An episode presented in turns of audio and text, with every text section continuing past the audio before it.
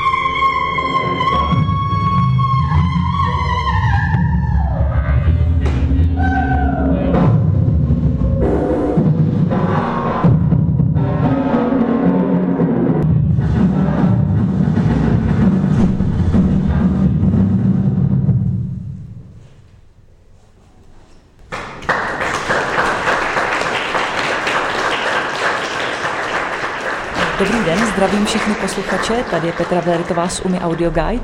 Právě jste mohli slyšet záznam performance umělkyně, která vystupuje pod pseudonymem Frida Kakao a společně s ní vystavují také umělci Jitka Chryštofová, Jan Kovářik a Jan Pražan.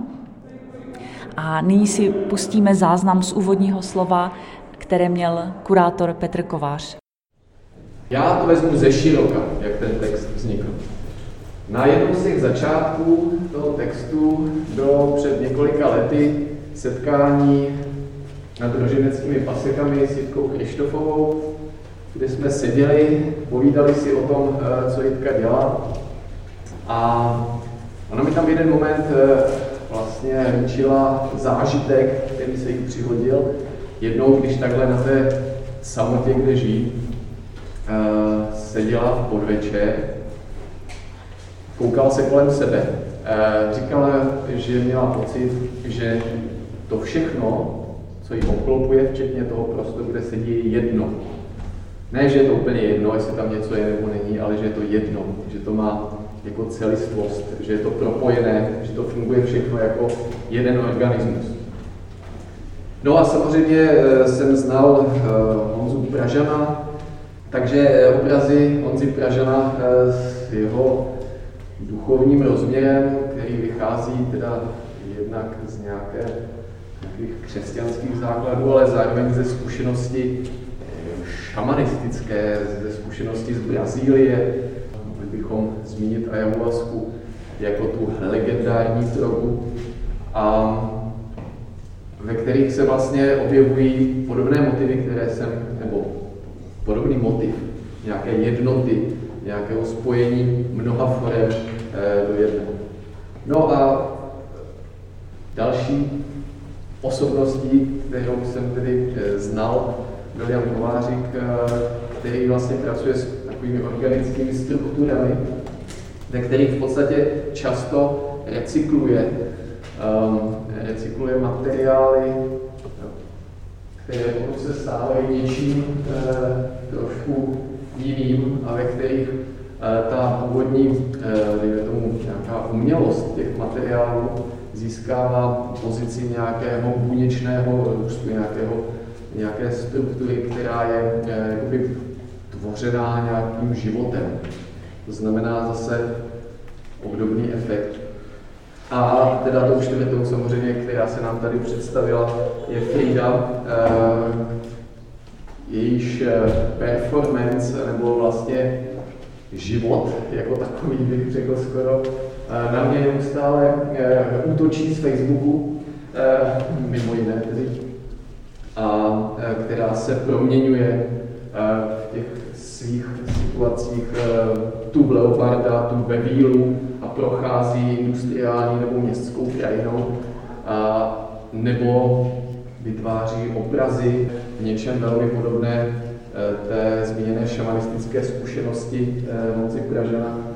A do těch obrazů sama vstupuje, sama se stává jedním článkem z nich, tak nějak koexistují dohromady.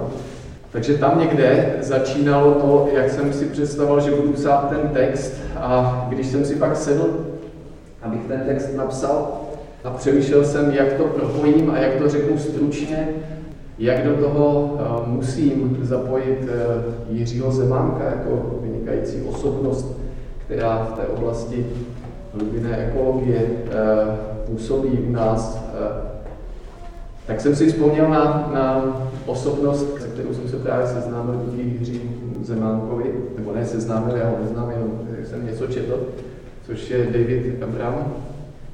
A vzpomněl jsem si na větu, kterou on někde použil, že aby se ten náš vztah s tou přírodou eh, narovnal, aby, aby začal fungovat zase nějakým přirozeným způsobem, tak je důležité, aby my jsme se stali básníky.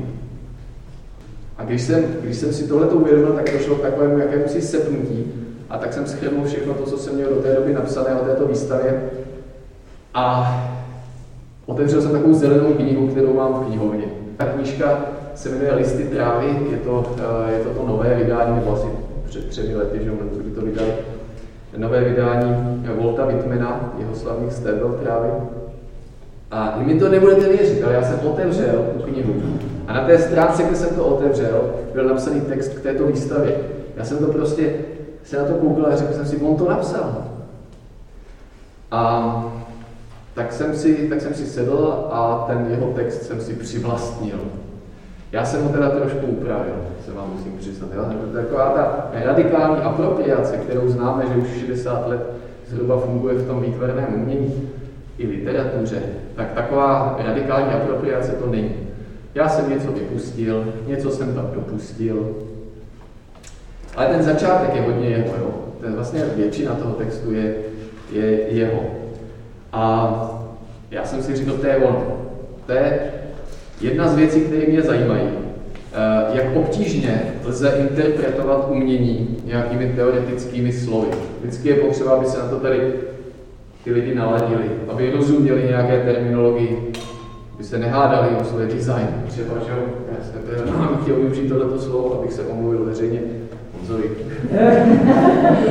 Tolik, protože eh, v tom krátkém medailonu, který jsem tam to eh, sepsal, aniž bych to konzultoval s kterýmkoliv z autorů, tak jsem použil spojení slovní smyslný design, smyslný design. A měl jsem pocit, že dostatečně tím spojením rozevírám ty nůžky, tak abych ukázal nějaké napětí, které v té tvorbě Honziková říká může být. nicméně byl, byl jsem samozřejmě uveden taky do situace, že to slovo design získává nepříjemné, nepěkné konotace, které jsou nahony vzdálené tomu, co by normálně umělec chtěl slyšet o svém uměleckém díle. Takže vám obecně slovo design do výtvarného umění nepatří. Dobře, tu diskuzi můžeme vést potom venku, protože tady bych, tady už bych zase to trochu spochybnil, ale, ale o to nejde, o to nejde, ale to, o co jde, je, že jsem se pokusil interpretovat tu výstavu, to umění, které tady je, interpretovat jiným uměním. To znamená, mám pocit, že někdy je to nepřesné umění mnohem přesnější, protože dokáže nastavit nějakou citlivost a nějaké vnímání člověka mnohem blíž tomu, co třeba ten umělec říct chtěl, než když o tom teoretizujeme, spekulujeme. A zároveň se mi to krásně hodilo opět do toho tématu, teď to řeknu už asi po páté, že jo, nějaké té jednoty e, nějaké mnohosti, které, která je skrytá v té jednotě a naopak. A když si vezmu e, klidně text e, od, budeme mu říkat kolega, jo? od kolegy Volta Wittmana a můžu ten text použít právě teď, protože to, co on někdy napsal, tak je vlastně pořád nějakou součástí a něčím, co je mezi námi sdíleno. UMA Audio Guide.